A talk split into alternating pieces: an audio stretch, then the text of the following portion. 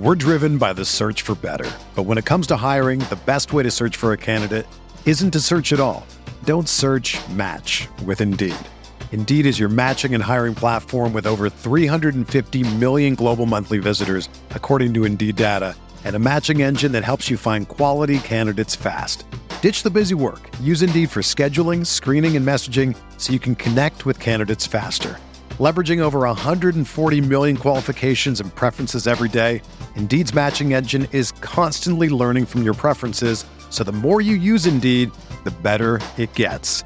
Join more than 3.5 million businesses worldwide that use Indeed to hire great talent fast. And listeners of this show will get a $75 sponsored job credit to get your jobs more visibility at Indeed.com/Blue Wire.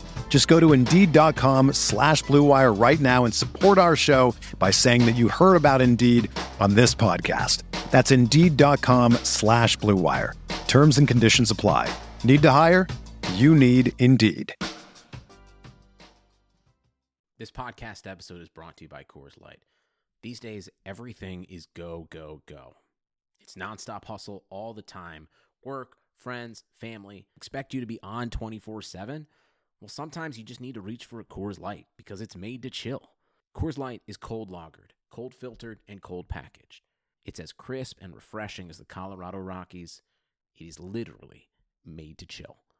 Coors Light is the one I choose when I need to unwind. So when you want to hit reset, reach for the beer that's made to chill. Get Coors Light in the new look delivered straight to your door with Drizzly or Instacart. Celebrate responsibly. Coors Brewing Company, Golden, Colorado. Is intercepted by Sam Mills. Steve Smith is going to go all the way. Panthers win in overtime. Newton steps up, goes for the end zone. Olsen, touchdown. Brian Burns to the house. And it is caught for the touchdown by Moore. And in the foot race, McCaffrey to the end zone. Keep pounding on three. One, two, three. Keep pounding.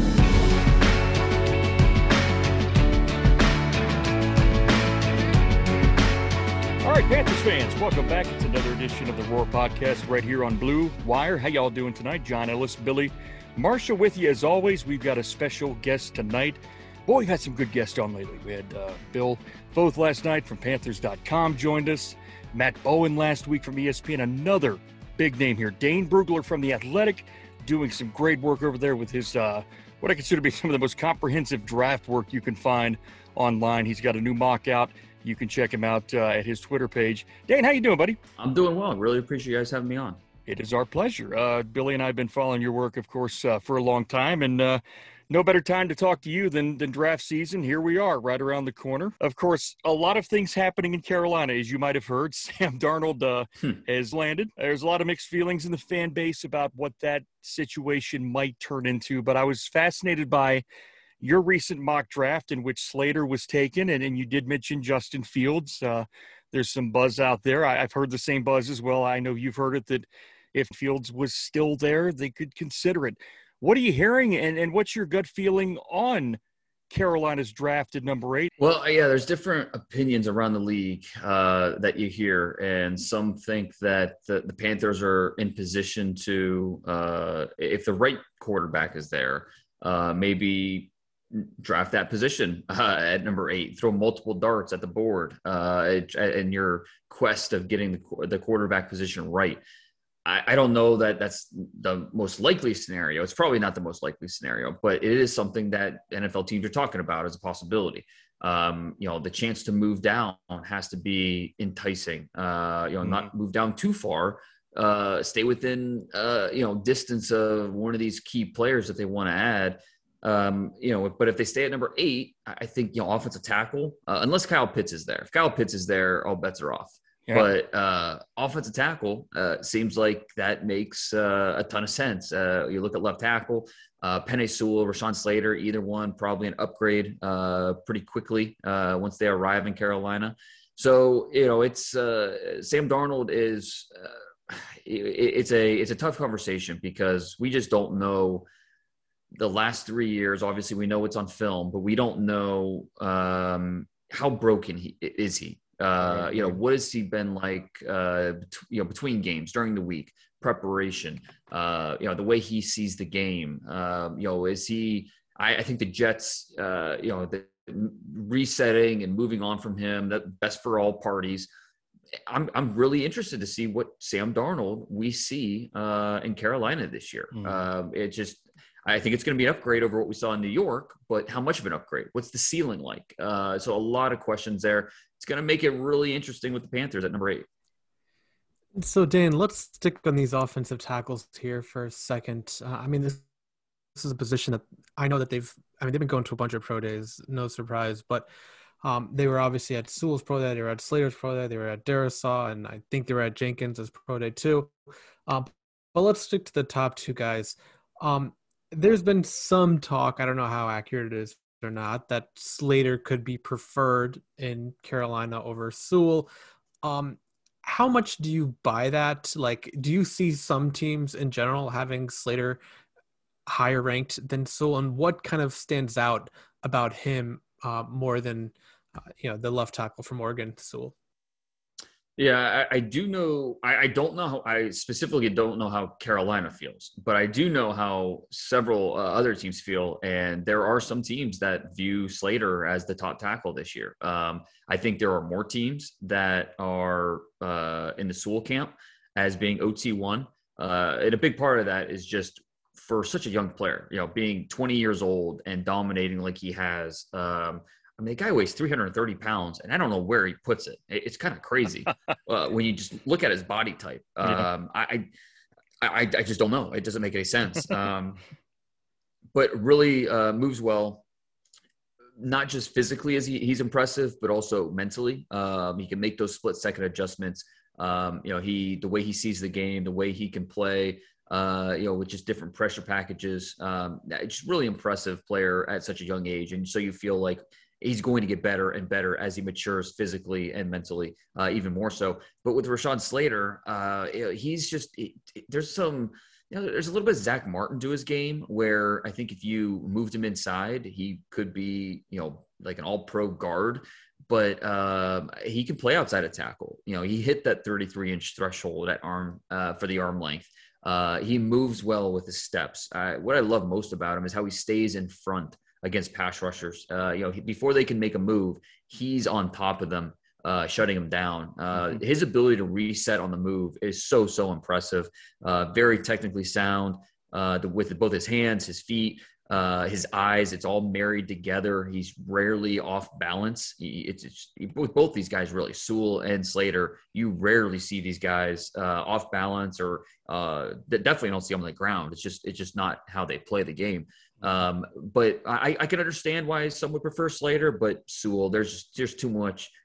When you factor in the upside, you factor in the traits that he has right now and what you could do with a player like that over the next 10 years of your franchise. Let's just play out a hypothetical here that either Carolina trades down and they take one of the corners.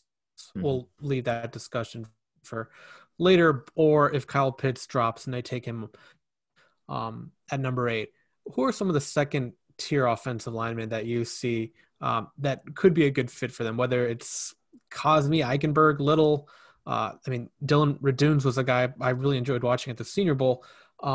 Do any of those guys stand out as potentially, one, being available in the second round? Carolina does have a top 40 pick. And two, like, which one of those are probably your favorite?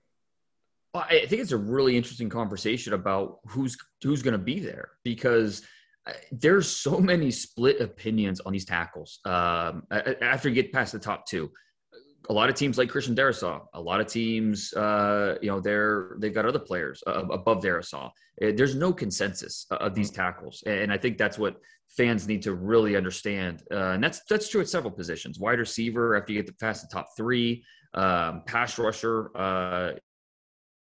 from 1 to 8 is very, very, very different team to team. And offensive tackle, once you get past those top 2 guys, it is very different from 3 to 7, 3 to 8 in the offensive tackle rankings. Some prefer Cosmi, some prefer Alex Leatherwood.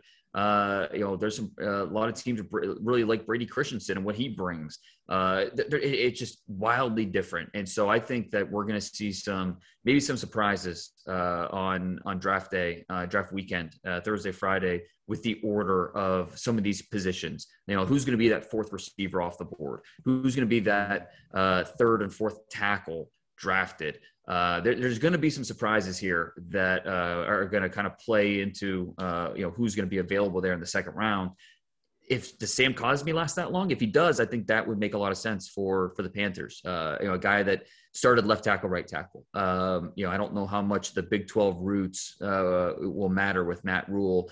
Being at Baylor when Cosmi was at Texas and seeing a little bit of him, I don't know how much that would factor in.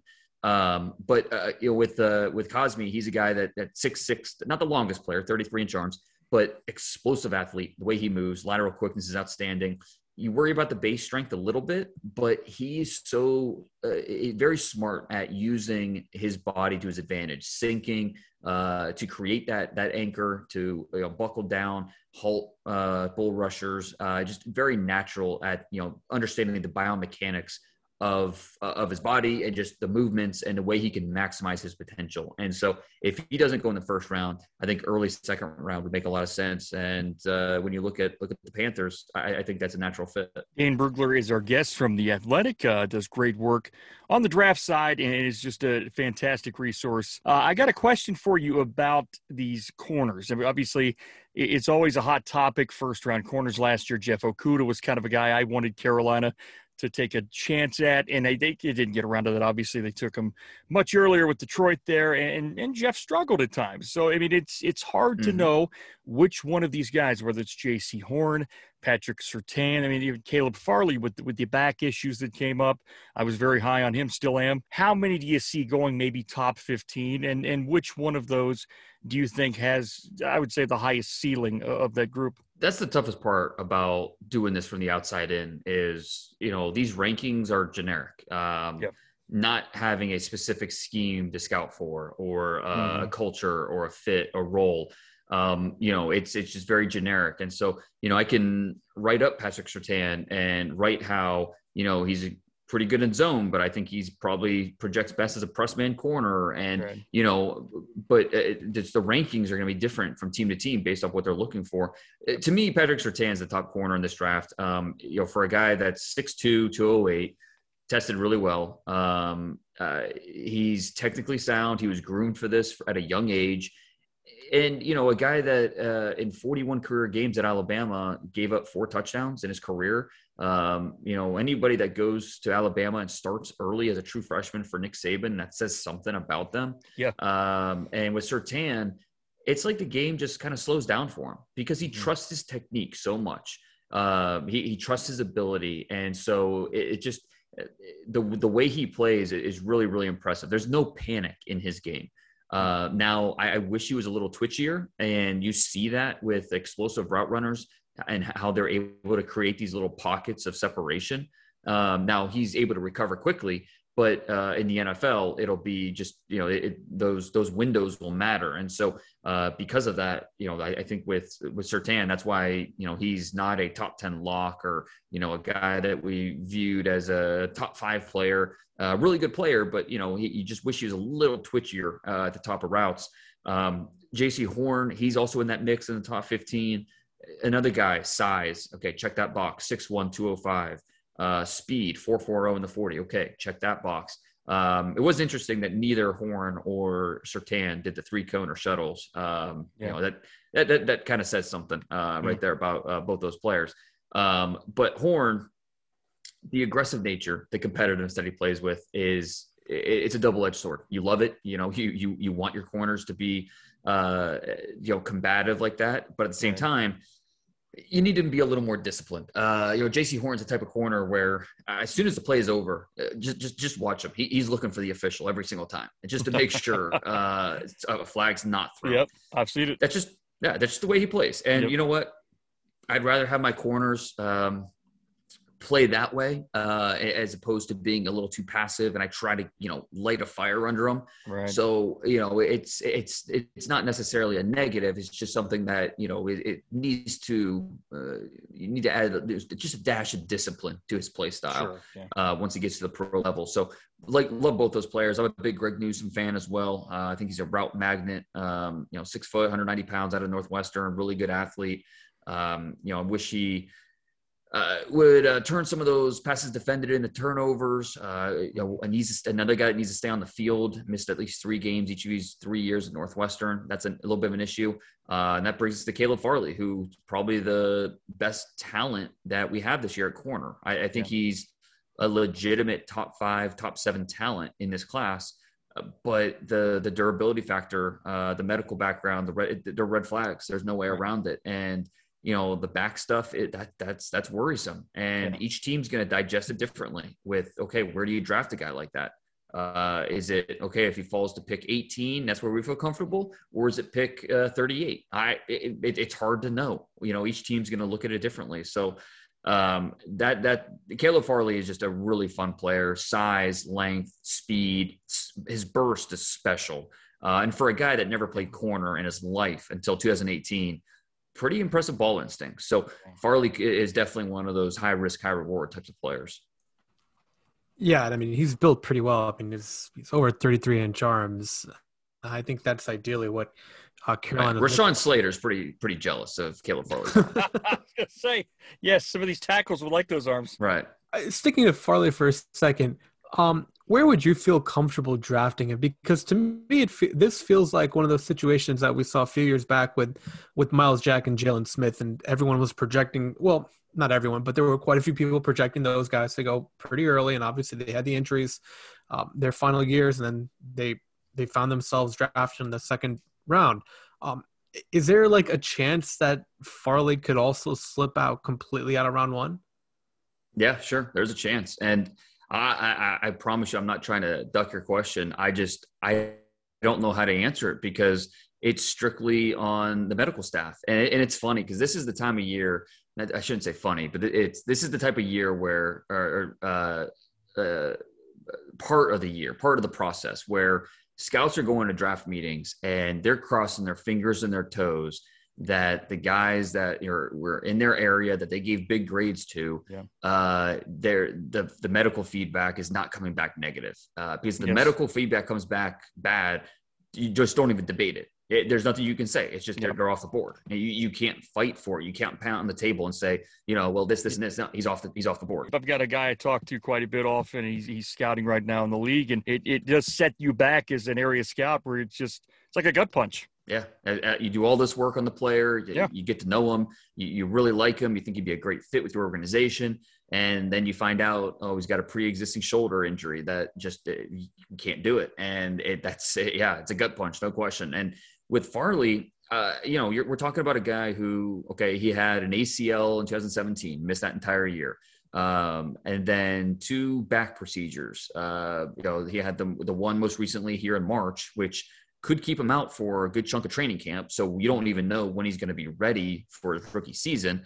And that was the second back procedure. And it's the type of thing where those things never really go away. It's probably going to pop up again at some point, and it's anybody's guess when. By the way, I know you talked to plenty of DBs out there, and I've spoken to a couple who obviously played in the league, played in college, and the back issue is big on any position. When you're backpedaling though at a corner spot, and you got to get low there.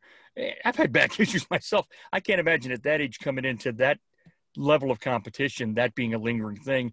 That seems to be a major red flag.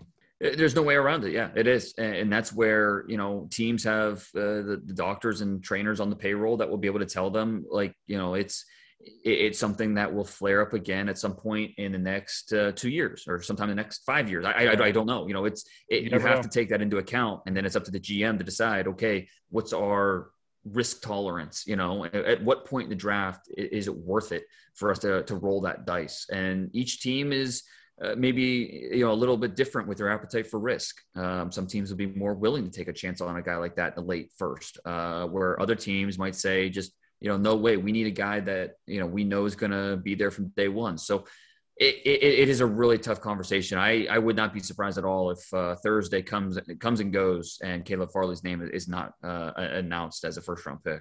I saw your mock draft that you released last week, and you had Slater, Richie Grant, Tommy Tremble, first three picks for Carolina, and I think you took Shea Smith, the receiver from South Carolina, the fourth round. In general, though, I think these first four picks will be a home run if Carolina were to leave the first four rounds with those players. But in general, what's a good draft weekend for Carolina? If they're leaving with, let's just say, certain positions or certain players, how do you, like, if you're sitting in Scott Fitterer's seat, like, what do you think is like the priority for this team to really improve over this next weekend? Well, I think that, you look at left tackle, and, one of the big reasons Sam Darnold did not work in New York was the lack of protection. And, you don't want to repeat that. We know what Sam Darnold looks like when he doesn't have adequate protection. It's not a pretty sight. Let's get him some more protection. Let's try to give him an offensive line unit that is going to put him in position to succeed and at least, have some success where we can accurately evaluate him for the future. So left tackle, definitely, I think it has to be a priority. And whether that's in the first round or the second round, I think this is a draft where they can feel comfortable not having to force it in the first round. If they have a trade offer they can't pass up, then they could go for it. And maybe that means trading back for Jaycee Horn. Maybe that means trading back for Christian Darrisaw. But I think that the Panthers are going to have options here, and that's that's obviously encouraging. The corner, obviously they need to get better on the outside. And this is another position that's going to stretch. Where, I mean, you look at the second round alone, and it's kind of crazy. Asante Samuel, Elijah Molden, Eric Stokes, Tyson Campbell, the two Georgia kids. It's unbelievable. Kelvin Joseph. Those are some great second-round names, Dan. Yeah, Aaron Robinson.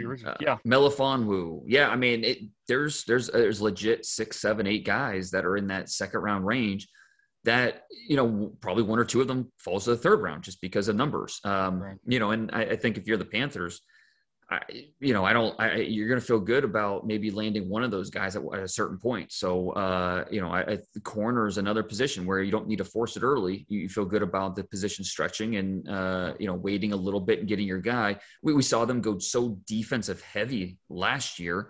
It'll be interesting to see if that switches to offense this year with offensive line help. Do they add another target wide receiver? I gave him Tommy Tremble in my mock draft, just adding that, a guy that can maybe be an impact tight end. As much as I love who's the kid from Indiana, Ian Thomas. Yeah, I really, we all loved him for him. Yeah, I know.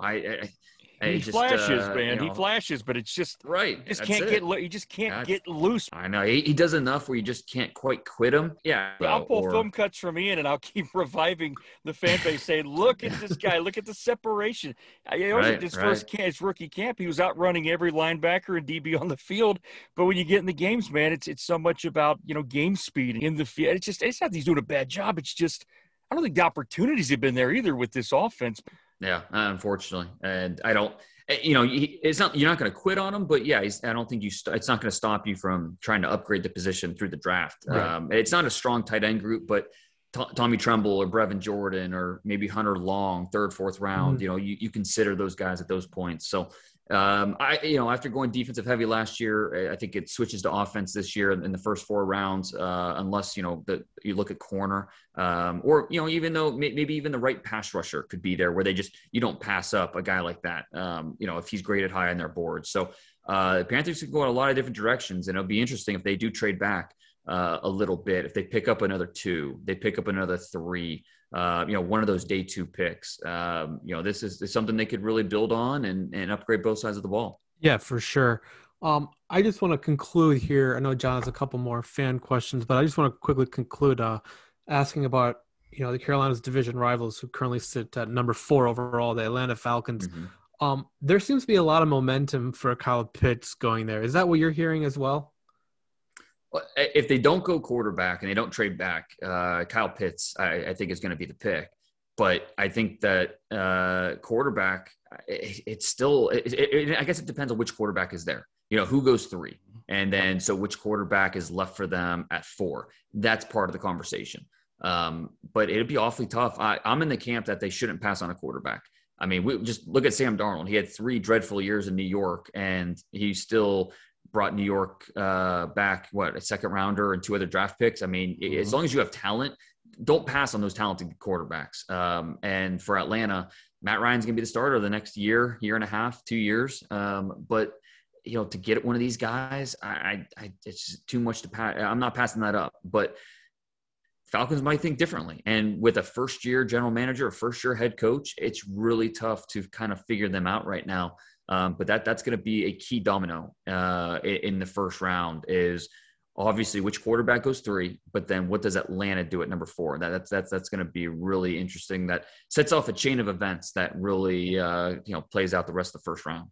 We talked to Matt Bowen last week about this, Dane, and Carolina's just going to have to be really agile in this draft, sitting at 8, because to your point, and we made the same point last week, that so much action's going to happen. It's almost a guarantee that some crazy things are going to happen in this top five. Didn't quite go that way last year, but just so many dynamics this year with quarterback that it does impact Carolina directly, which I guess brings me to one of our fan questions here. Horse wants to know, hey, look, and this is a very fundamental question here that's being asked by a lot of folks. Let's say Sewell and Fields are on the board at number 8. If you're Scott Fitterer, let's just pretend for a minute you are, who would you pick in that case and why? That's a great question. I'm going quarterback. I'm always going quarterback. And it's tough with Sam already in the mix. So I get it. Either way, I think this is it's a good problem to have because either you're going to upgrade left tackle or you're going to add a really talented quarterback to the mix. So I think you can make an argument either way. But you know, I'm going to take swings and I'm going to get the right quarterback and I'm going to figure it out. And even with picking up the 5th-year option or, it's still not something that would scare me from drafting a quarterback. If I felt like Justin Fields was the right fit for my offense. Now I don't think that's going to happen. I think more likely is they would go Sewell, which I think would be outstanding. I think to get a talent like that at the 8th pick would be fantastic and, give Carolina that left tackle, for the foreseeable future and give Sam Darnold, no more excuses. Let's see, you got really impressive bookends at tackles. It's time to go make plays and see what he can do. Yeah, people say this franchise is cursed by the Black Cat. It's not a curse, Dane. If you follow this team at all since 2013, it's been a really bad situation at left tackle, as you well know. Yeah. It's been a rotating door. I mean, they haven't had a stable guy there. They have to get that situation under control. I think I'm leaning your direction. You can't turn down a quarterback, but, man, if you've got a franchise premier left tackle staring you in the face, and I guess that brings me back to a third dynamic here, which is Mr. Pitts from Florida. Carolina, obviously, if he's sitting right there, Matt Rule was at his pro day. They were bumping fists, was recruited by Rule. He went to his football camp. There's a picture out there where I think Billy found it. It was a Matt Rule camp T-shirt. At the end of the day, when you see Kyle Pitts out there playing, Billy made the comp that he just felt like a Mike Evans type of player. Who do you see when you see Pitts? Because he's just so unique. He's special, and I'm not going to be the guy that passes on special. If he's there, you take him, and he is so unique. He's a unicorn, and you just look at him on paper, and you're going to get excited. When we talk about 6'5.5", 245 pounds, 4.40, 40-yard dash, 83.5-inch wingspan. Like that alone should get you excited. But then you watch the film, and the film's even better, which doesn't seem possible, but it is. And it's not just the physical talent, the athleticism, but his hand-eye coordination, his the ball skills, the reflexes are phenomenal. And it's not like he's just beating safeties and linebackers out there. Right. Throw on the Kentucky tape, and he's dusting Kelvin Joseph down the field. Exactly. A guy who could be a first-round pick and is a 4.3 athlete. He's not just a box-out body. He's not just a box-out type of guy.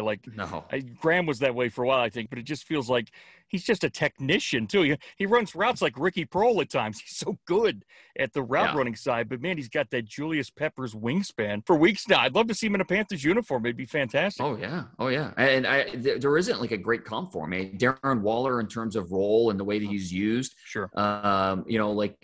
Plaxico Burress might be like a more athletic Plaxico Burress might be, you know, one of the closest that you could come up with, just because of how long he is. And, but he's a much better athlete than Plaxico was. So, you know, it's just, he's a rare player. And that's why Atlanta at number 4 is going to have a tough decision to make with a quarterback sitting there in their face.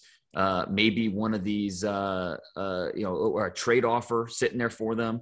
But with Pitts right there, it'd be awfully tough to pass on him. Dane Brugler from The Athletic joins us. We're wrapping up with him as he's been kind enough to take some time out of his schedule. No doubt a busy schedule this time of year. Talk a little draft with us here on the Roar Podcast. Last question for you. It's about the quarterbacks in general. We all know Trevor Lawrence obviously is going to go to the Jacksonville Jaguars, barring some type of remarkable draft day trade. You never know. Hey, you, like you said, I think one of your tweets, it's the draft, so you never know. I will say this. These other quarterbacks that are in the mix right now, there is a wide range of opinions on Mac Jones. The same could be said about Trey Lance due to some of the inexperience, lack of snaps. Personally, I think he's fantastic because of the pro-style experience he has and just the way he sees the game. His football IQ, I think, is highly underrated.